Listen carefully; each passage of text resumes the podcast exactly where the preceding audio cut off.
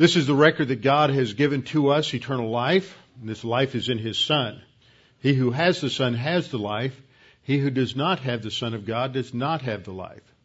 He who believes on Him is not condemned, but he who believeth not is condemned already, because he has not believed in the name of the only begotten Son of God.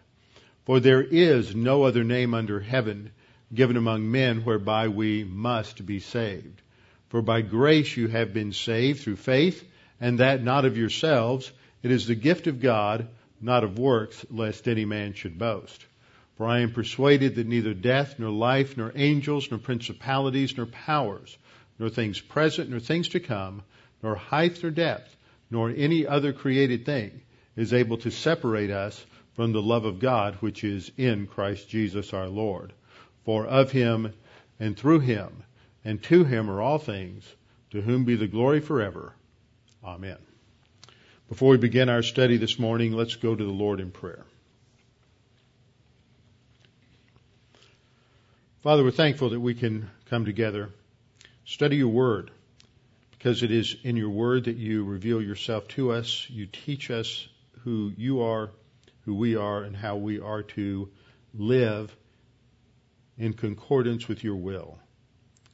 Father, it is through the book of Proverbs that we learn something more in terms of how to live life well, in order how to live life skillfully, how to live life in such a way that our our life produces something in the end that is of eternal significance and value because it reflects uh, who you are within our very lives.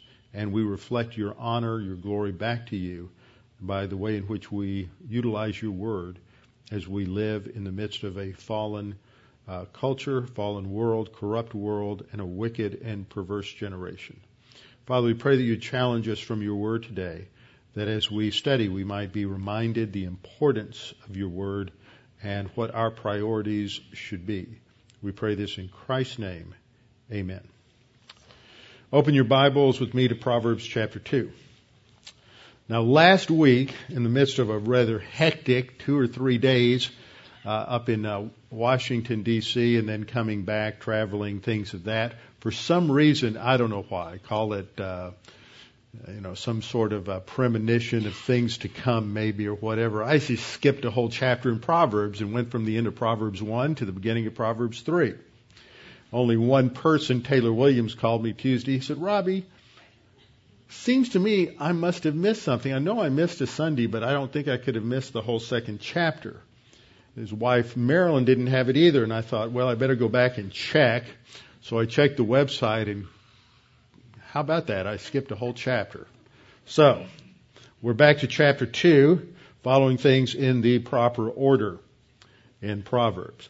Proverbs chapter two. Now this is bringing us to the second uh, lesson in this series. As I've pointed out, the theme of Proverbs really is on making wise choices. Wisdom is at the core of Proverbs, and as I've pointed out, biblical wisdom isn't the and, and Jewish wisdom, Hebrew wisdom, isn't the same concept as you have of sophos uh, wisdom in in Greek culture. There, it's more intellectual, academic, uh, logical reasoning, philosophy, as it were. But in the Hebrew culture in the Old Testament, it has to do with the application of God's Word in various circumstances and situations in life.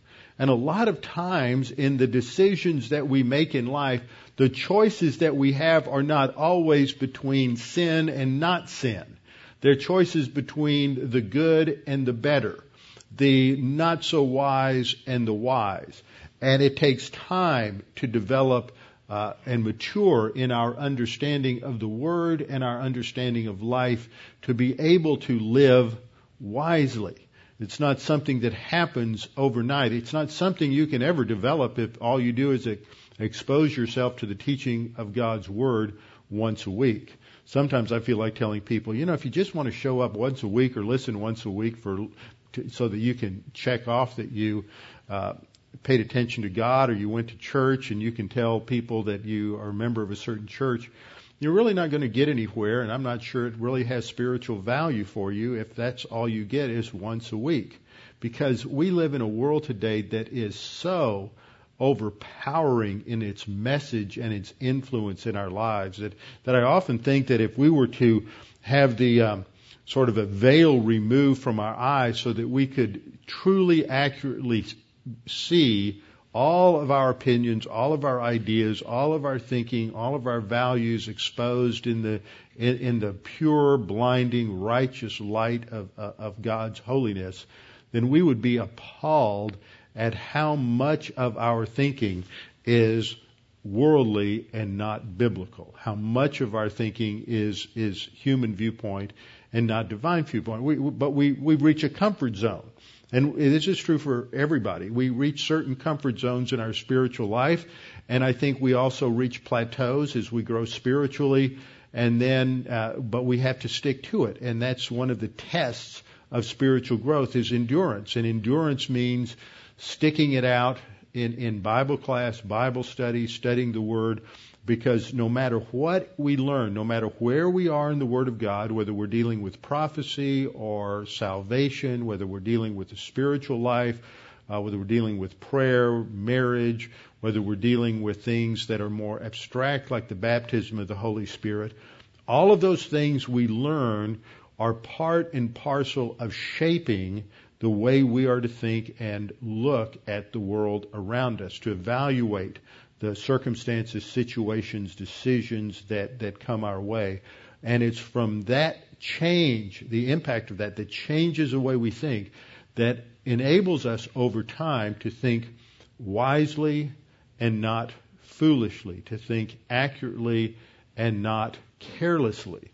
And so Proverbs is focused on that, the lessons of a father to the son. But as we see, as we read through Proverbs, as these sections begin, with the um, with the father saying to his son things like we read in the very first verse, "My son, if you receive my words and treasure my commands within you," that the father isn't just isn't just passing on his opinions, his ideas about life. This isn't the view of, of the the dad who's saying, "I want you to think like I think." Because the, the, the father in this case is Solomon, who has been gifted with wisdom, divine wisdom, more than any other human being in all of history. And so the wisdom that he is passing to his son isn't Solomon's personal opinion. It is the, the eternal wisdom of God. And that, so that when he speaks, what he is speaking of, what he is teaching is not just his own view. And so there's this, this slight movement that goes back and forth between uh, what the father is instructing his son, and then it becomes apparent that this is what God is instructing all of us. And that this is one of the primary roles of the parent is to communicate divine viewpoint to children. It's not the role of the church. It's not the role of the village. It's not the role of the community. It is the role of the parent, the parents, father and mother, and the ultimate responsibility upon the father to be the spiritual leader within the home and to pass on uh, generationally from one generation to the next truth. This is going to be a topic of one of the uh, presentations at the conference uh, coming up. And the issue ultimately comes down to this issue of choice, this issue of volition. Volition just resonates uh, behind the, every single verse in Proverbs. That that we, as we read these wise sayings, we're struck by the fact that that each of us needs to make a decision. Are we doing this? Or are we living life according to our own ideals, our own values, our own concepts and opinions and uh, what makes us comfortable, or are we focused upon that which will please God and that which conforms to His creation, establishment principles, and to what He has revealed uh, in His Word? Now, what we've seen is that in this section of Proverbs, there are basically 10 lessons. There's a few uh, comments, a few asides in there, but there are basically 10 lessons from the Father to his son. We've covered the first one. Inadvertently, I skipped into the third one last week, but we'll come back to that. We're in the second chapter. This is the second lesson, which is uh, a challenge to the son to protect himself from the wicked, from evil. And the way in which we do that is by internalizing the Word of God into our heart, into our soul, so that every aspect of our thinking is shaped by God's Word. Now, one of the problems that you and I will run into as we go through life is that the more we do that, the more you will be distant from the culture around you. The more your friends and family will think you're just a little bit strange that your ideas are just a little wacky, that you're taking this Bible stuff just a little too seriously. And this happens in a lot of cultures. Uh, when I first went to Dallas Seminary, I had three roommates that uh, I knew two of them from Camp Peniel, uh, having counseled there. Uh, they, those, uh, I had two roommates, I guess. One was, uh, uh, I knew from Camp Peniel. The other one I didn't, but they, the other two were both, uh, uh, um, going to Dallas Bible College. And then there were some uh, girls. There were four girls, I think, living in an apartment in the same complex. And all of those girls went to Dallas Bible College. And I knew three of them because they uh, had all worked at Camp Peniel. And so one day, one of these girls was over, and she and one of my roommates constantly got into theological, doctrinal arguments. And I happened to be there, so she was arguing with both of us over something. I have no idea what it was. I always thought she was somewhat, you know, when God said he was passing out brains, she thought he said rain and ran and hid. Um, but um, she got so frustrated one day, she just looked at us and she just said, You're just militant biblicists. And I thought, Boy, that's what a great title. I think I could wear that my whole life with honor. A militant biblicist.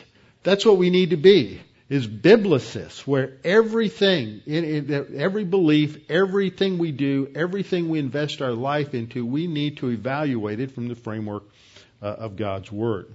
And so that is what the writer of Proverbs is doing with his son. That's why he addresses every issue he can related to life in the book of Proverbs and why so many people love it because it seems so intensely practical.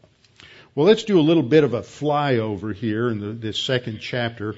In the in the Hebrew, it's actually one poem. It's it's integrated. It's one whole thought. It's not broken up, but it's one whole thought. But it is there are two sections to it, and there's a division that occurs between verse 11 and verse 12.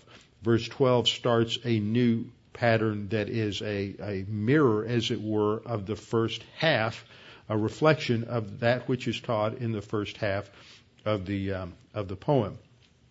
Now, the first half of this poem reflects or pertains to the uh, development of the son's character.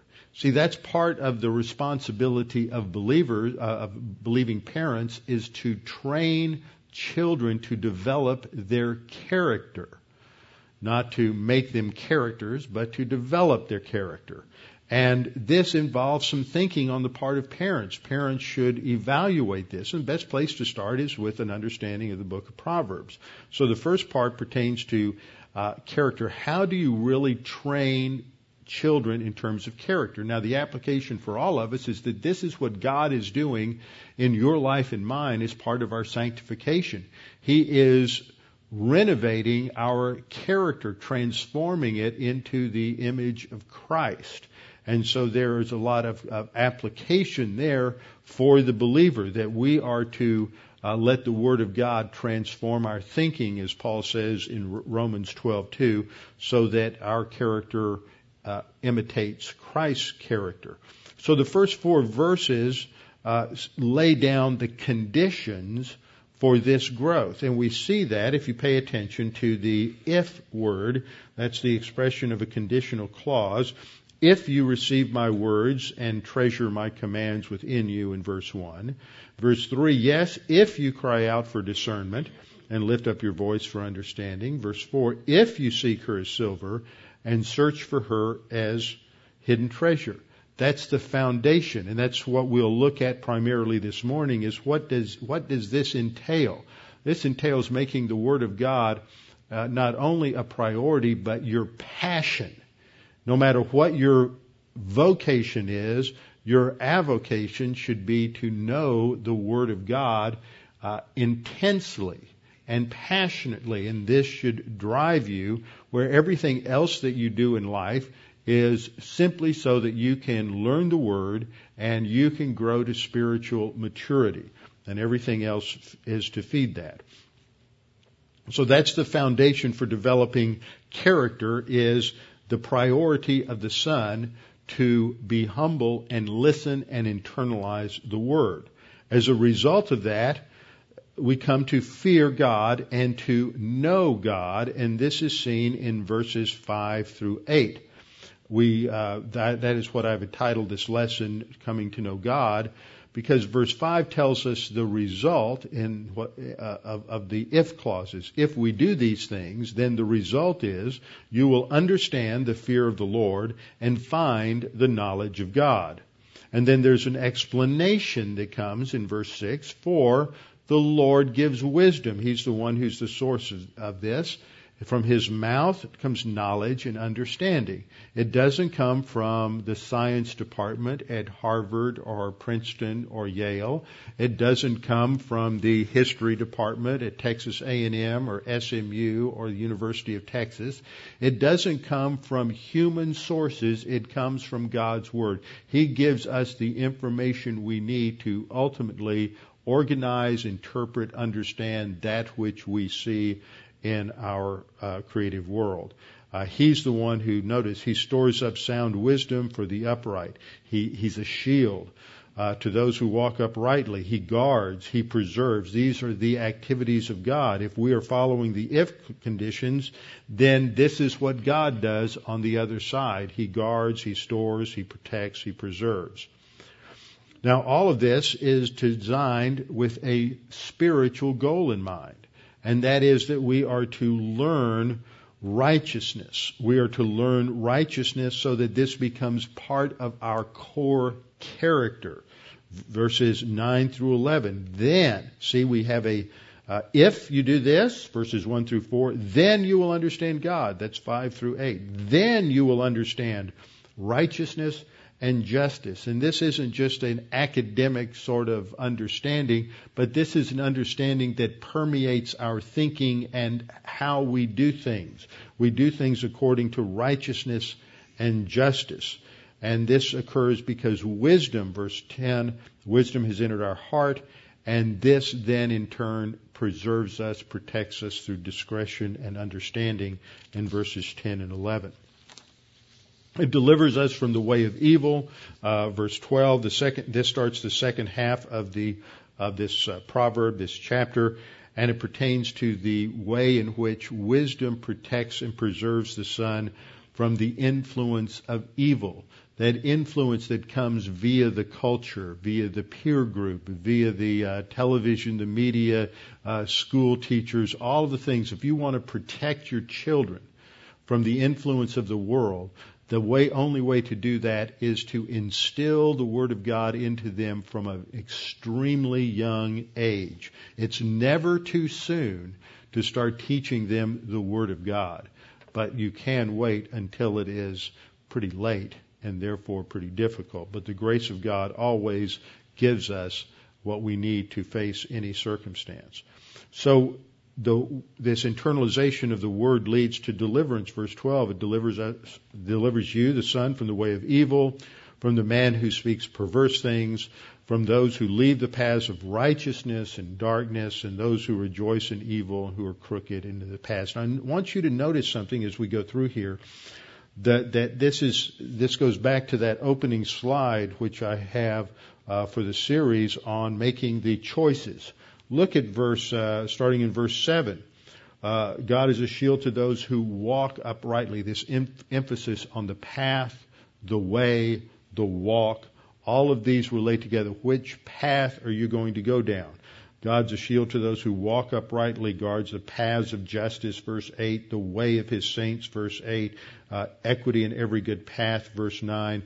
Go through here and as you're reading through the Proverbs, circle these, these words that are similar, that are used again and again as you go through, and that helps you to trace through these these main ideas. So it's the Word of God that protects from the influence of the wicked and the evil, the unrighteous in verses um, 12 through 15, from the wicked, the immoral woman in verses 16 through 19, uh, deliver you from the immoral woman, from the seductress, uh, verses 16 to 19. And as a result, in the last three verses, the result is that we keep to the paths of righteousness and walk in the way of goodness. Verse 20, and because the upright will dwell in the land and will remain in it, but in contrast, the wicked will be cut off. There are consequences to sin and evil.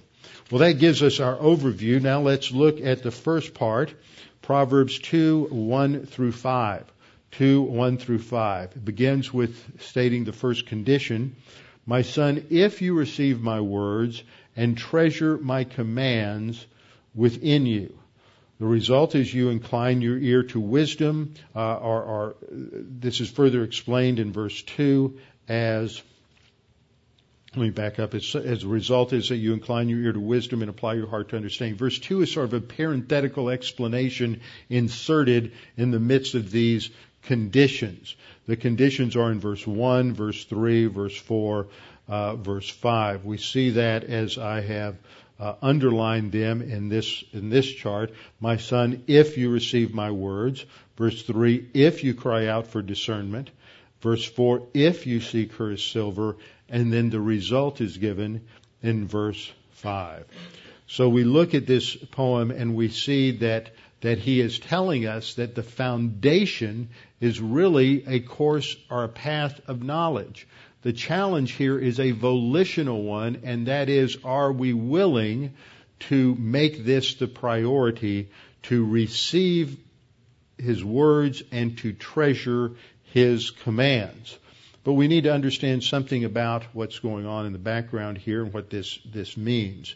Uh, it's directed to the Son, and we have the first condition. If you receive my words and treasure my commands within you. This is the foundation for the, everything in the chapter.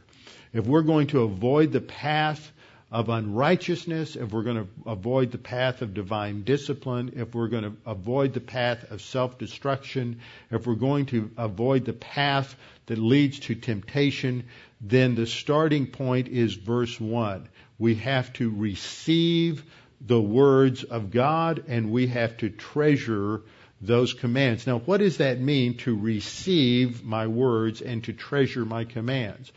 I don't know about you, but when I read that first phrase and it says to receive my words, that doesn't sound like a very strong expression.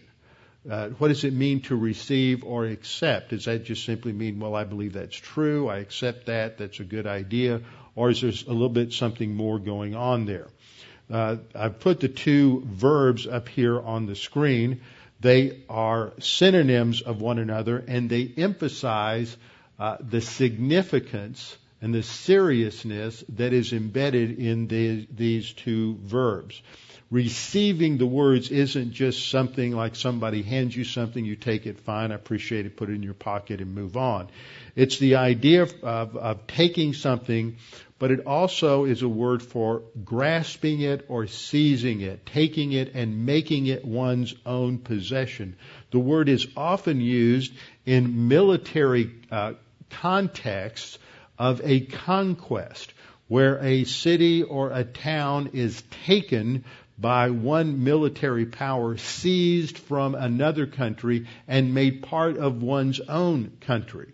So it is the idea of, of actively grabbing something and making it part of one's own thinking, part of one's own being, where it becomes your very own thoughts. If you take my words, if you internalize my words, if you acquire my words so that they become your words, your thinking, that's the idea.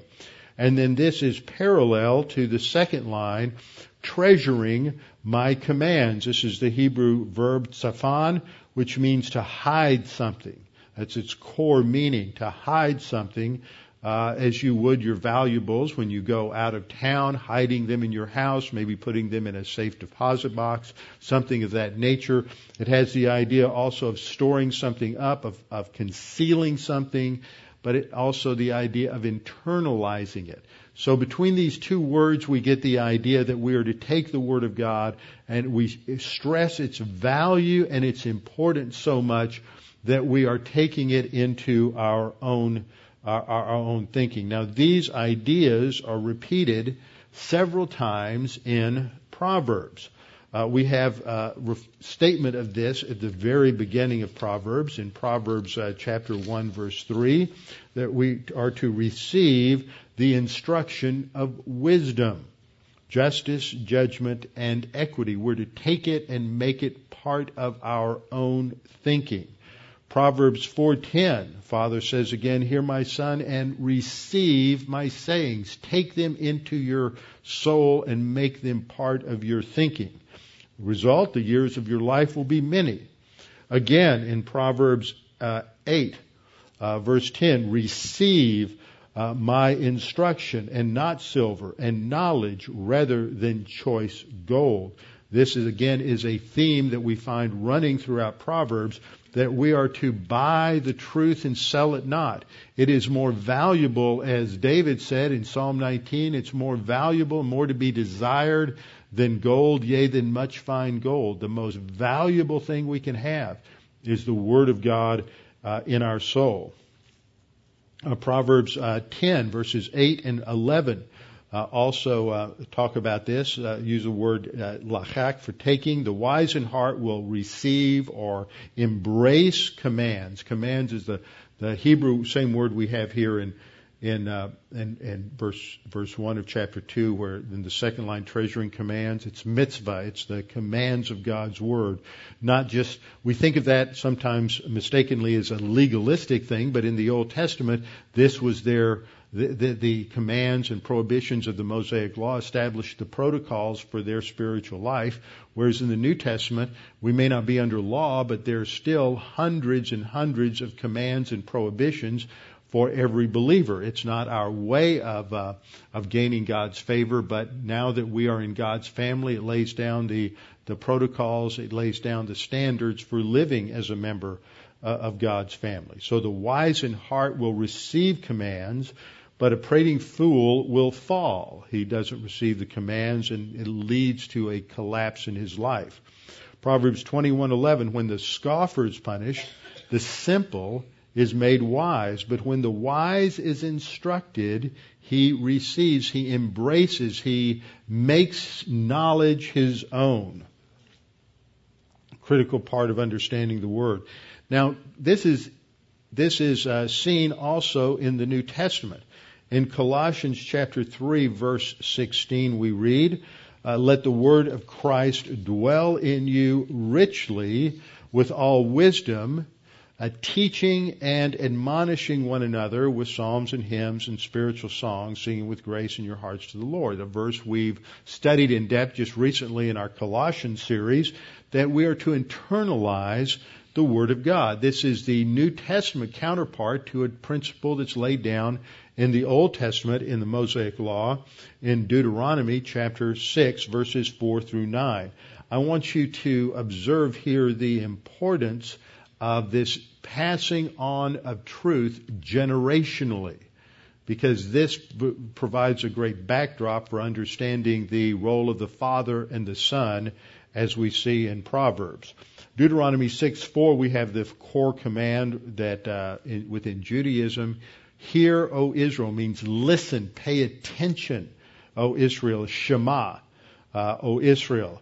The Lord our God, the Lord alone. Often it's translated the Lord is one, but we've studied this many times, even in the modern uh, 1985 translation of the Tanakh from the Jewish Publication Society. Is a recognition that contextually this word echad doesn't emphasize solitary monotheism, the Lord is one, but in the context it's an exclusiveness as opposed to worshiping the uh, many gods of the pagan culture. So for Israel, there was one God, not many gods, and it is Yahweh alone that we will worship and not these other gods. And then the command to love the Lord your God with all your heart, with all your strength, and I've paraphrased this because it, in the Hebrew it doesn't say with with all your soul, it says with all your all, with everything that you are, you are all of your being. And these words which I command you today shall be in your heart. We have to internalize it. That's the same idea that we have in, in, in Proverbs chapter 2, uh, verse 1, that we are to uh, apply, the, uh, 2 2, rather the second uh, stanza, apply your heart to understanding. It has to enter into us and become part of us. Uh, these words which I command you today shall be in your heart, and then you shall teach them diligently to your children and shall talk of them when you sit in your house, when you walk by the way, when you lie down, and when you rise up. This should be the norm always in family conversation. Should every issue in life should always be brought back to the Bible in some way or sense. This is the heartbeat of our thinking. You shall bind them as a sign on your head, and they shall be as frontlets between your eyes. You shall write them on the doorposts of your house and on your on your gates. This is an emphasis that everything we do in life needs to be influenced by the Word of God because we have uh, internalized it and made it part of who we are.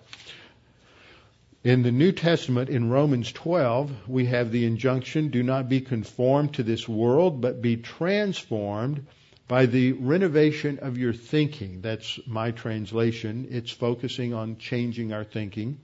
That you may demonstrate that the will of God is good and acceptable and sufficient. We have to start there. We have to know the Word of God. So let me give you a couple of things to think about and how to internalize the Word. First of all, I want to challenge everyone, myself included, that we need to be better at memorizing Scripture. That is one way in which we internalize it. Not just listening to the teaching of the Word, not just taking notes, but to memorize Scripture. Uh, it's very important. Number one, the first reason we see that it's important is because Jesus set this as a pattern for us. He set this pattern for us in His humanity. It wasn't just that Jesus knew all of this scripture that he quoted. In fact, he quoted from 24 different Old Testament books, and some have said that he quoted uh, the scripture in one way or another over 180 times in the Gospels. Jesus was consistently quoting from the Old Testament. Now, he doesn't do that out of his deity. He does that from his humanity. That means he had to learn and memorize scripture as he was growing up as a child and as a young man. He had to internalize the word. He's not, he's not saying, oh, I need to claim a promise here. Let me, let me put my humanity on hold and reach over here to my deity. And in my omniscience, I'm going to pull out these, these verses. That's not what's happening because that would violate the whole issue of his humanity and the hypostatic union, where he is showing us how we as human beings, on the basis of our humanity, should live. This is the whole kenosis issue over in Philippians chapter 2, that he, as it were, uh, shuts off the use of his divine attributes in order to live his life, make his choices as a man to fulfill uh, the dynamic, the, the principle that he's the second Adam, uh, and as the second Adam, he is going to uh, pass the test, not fail the test.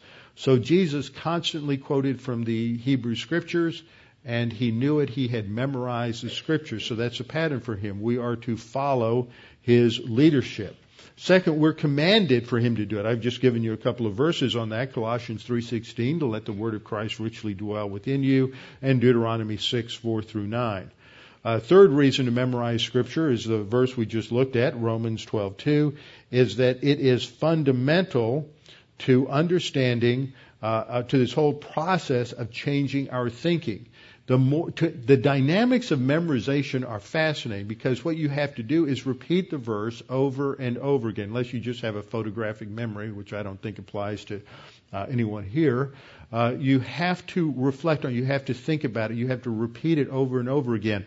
One way to memorize Scripture is to write it out several times and to recite it several times. And that as you, the more you do that and you think about what those words mean and what the connections are, the more it drives your thinking into the underlying thought structure of the verse so that you understand not, you've memorized not just the words, but you understand what it expresses in terms of its basic, uh, basic thinking. This is fundamental to what we'll see is in, is important in, in the whole concept of meditation. A fourth reason that we are to uh, that we are to memorize Scripture is given in Psalm 119:11. It's vital for us in terms of dealing with sin. Psalm 119:11, the psalmist says, "Thy word have I hid in my heart, that I might not sin against thee." Understanding the Word of God, having it internalized as part of us, memorizing it is vital to winning in spiritual warfare and dealing with our own sin nature. A fifth reason to memorize scripture is that it enables us to develop a skill in terms of utilizing the uh, armor of God. In um, let me go in, in Ephesians six seventeen we read, "And take the helmet of salvation and the sword of the Spirit. That's the Word of God. It's the Word of God that is our the only thing here that gives us any uh, offensive action, and it's really counter-offensive action. We look at how Jesus used the Word in the temptations in the wilderness. He used what he had memorized of the Word to counter the temptation of Satan. And uh, this is the Machaira sword, the short sword of the Roman soldier. It wasn't the large Ramphas sword, the broadsword. So it's less of a an offensive weapon as it is a a defensive weapon and a counterattack weapon. And that's how we would use the Word of God in uh, in in our defense. So it's developing that skill by memorizing the Word. If you need to claim a promise, you don't know the promise, then how can you claim it? Can't do it. So we have to memorize scripture in order to do that. A sixth reason is that it's the means for uh, keeping us on the right path, not going down the wrong road. This is seen in Psalm 119, uh, verse 9. Psalm 119, uh, verse 9, which reads, uh, How can a young man cleanse his way? By taking heed thereto according to thy word. So it keeps us on the right path and brings us back to the right path when we have erred. Uh, seventh reason to memorize scripture, it's that it's foundational to the whole principle of meditating on scripture. Joshua 1:8.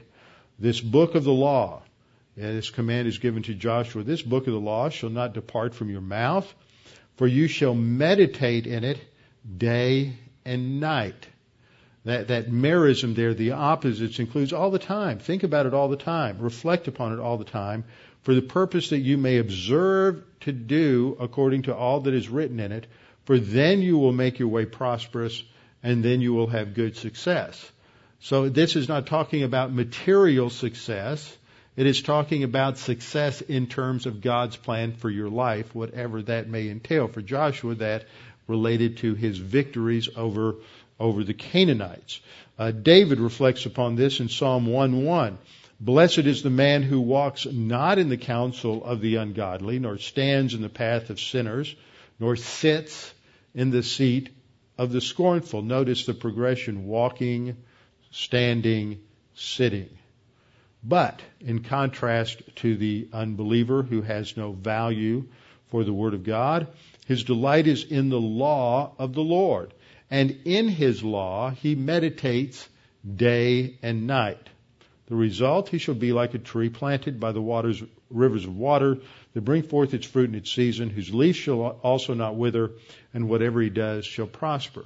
Again and again, the Word of God relates success in life, successful living, not in terms of business success or professional success, or, or, our financial success, but success in living well as God would have us to live in terms of internalizing the Word of God. And that means, at the very least, uh, memorizing Scripture. An eighth reason to memorize Scripture is that it strengthens your ability to communicate the gospel to unbelievers. all of us have had the experience of being in a conversation with somebody and we just say, you know, there's a verse somewhere that says something like this. How foolish we sound. If you were a Mormon, you'd be drummed out. If you were Jehovah's Witness, you'd be drummed out because because they're more serious about their scripture and they uh, have all kinds of programs to train their children so they memorize all of this and it's on the tip of their tongue. We need to do a much much better job of that uh, as as Christians. So we need to learn verses. You should have 10, 15, 20 salvation verses at least memorized that you can repeat from memory, scripture, reference, and verse. A ninth reason is that scripture memory helps our prayers. I have a verse of this in John 15, 7. Jesus said, if you abide in me and my words abide in you, that means our words abide at the very least. That scripture involves scripture memory. You will ask what you desire and it shall be done for you. See, if you internalize the Word of God, you're going to know what to pray for and how to pray for much better than if you don't know the Word of God, and so it will enhance and strengthen uh, your prayer life. The tenth reason is that Scripture memory will improve your study of the Bible. Because as you read in one place in the Word, you're going to think of some other verse that you've read or memorized that's in some other part of the Word. And so suddenly the Word becomes much smaller for you because you have a much better uh, grasp of it. So we need to, it's not a question, we need to memorize Scripture, and I'm going to try to get a list of uh, Bible memory verses up that we can post on the uh, post on the website. That's a starting point. Now, what are some practical guidelines? I just want to give you about seven quick guidelines and how you can uh, improve your Bible memory. First of all, one way to do it is just write verses out on note cards. Stick them out on note cards, tape them to your uh, rear view window, uh, rear view mirror in your car, stick them on the dashboard. Don't cover up your speedometer with them, but just uh, stick them somewhere where you can look at them. Put them on the mirror in your bathroom so that while you're combing your hair, brushing your teeth, you can reflect upon those verses. Uh, I have a friend who has Bible verses taped all over his house, kitchen cabinets, back of chairs, bookcases, wherever uh, have these note cards that you can use to remind yourself of the verses. The younger you are doing this, the better. That shouldn't discourage those of us who are a little older. Uh, but it just doesn't stay with. I, the last five years, I've memorized Luke 2 and Matthew 2, the Christmas story every year, and it's like I'm starting all over again, like I never read it before. But uh, the verses that I memorized when I was a kid in Sunday school, going to Camp Peniel, when I was in seminary in my 20s, are verses that are constantly at the tip of my tongue, and I remember them. So the earlier the better. And the best thing that you can do as parents is to play games with your kids and get your children at the earliest age to memorize Scripture. Uh, audio Bibles, listen to the Bible in your car. Uh, third, family training with your children. I just alluded to that. Uh, train your kids. You teach your kids to memorize scripture, and guess what? You'll memorize a verse or two in the process. But teach your kids and, and get that into their thinking. Uh, fourth, set some goals for yourself that I'm going to memorize a verse a week or a verse a month or, or whatever it is, something that you can achieve and that you will accomplish. Don't make it too easy or you'll forget about it. Don't make it too hard that you can't achieve it. Otherwise, you'll quit. So set some realistic goals, make a plan, make it important for your life. And here's one that's a new addition to my list of things to do. Find an app. You got a laptop, you got a smartphone, you have an iPad, iPhone, Android. There, I, I got out on my uh, on, on my little on the App Store on my iPhone this morning, and there were I just put in Bible memory verses, and there were 29 apps. Some of them were free. Some, I don't know the quality. Some are probably better than others. Uh, some were free. Some were $1.99. Some were $2.99. I think the most expensive was $6.99. I don't know anybody here who can't afford $7 to improve their Bible memory. But there are a lot of different ways that you can do that. And so you can use your iPad, your iPhone, your computer, whatever to improve your uh, scripture memory. Uh, put it to song if you're creative. Uh, Sally's done this with a lot of verses, and we've been uh, teaching some of those to the kids in prep school to help them with Bible, Bible memory. And then last of all, read it over and over again. Read the verse a hundred times. Read it, the verse you're trying to memorize, read it 20 times every morning. Read the context. Read the chapter before, the chapter after. Think it through. Outline it. Uh, uh, uh, diagram it. Uh, put it into a phrase structure. Whatever you take to dissect what that verse is saying so that you can easily grasp uh, the content and uh, get it into your soul. But the bottom line is we need to internalize the word because there may come a time, in the, even in this country, when you don't have an access to a Bible anymore. That's happened in many other places. It happened in the Soviet Union. It happened in Nazi Germany. It happened in China. It happened in many, many places. And all that you're left with is what you've memorized.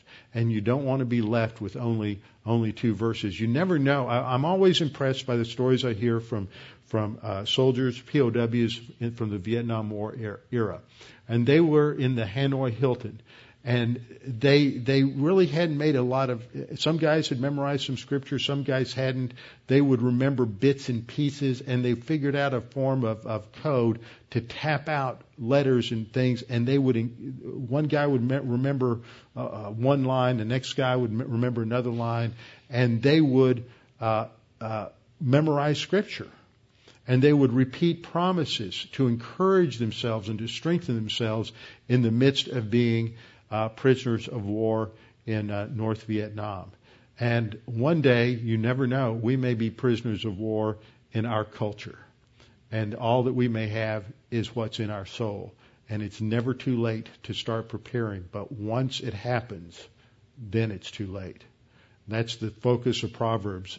Get it now, because when you need it, it's going to be too late to acquire the wisdom. With our heads bowed and our eyes closed. Father, we thank you for this opportunity to be reminded of the importance of uh, hearing your word, receiving it, treasuring it in our soul, making it a part and parcel of our life, that this is the foundation for all uh, spiritual growth, for all living, is that we need to think as you think. We need to take your word and we need to make it a part of our lives. We need to internalize it where your thoughts are our thoughts, and we reflect your thinking in every area of our life.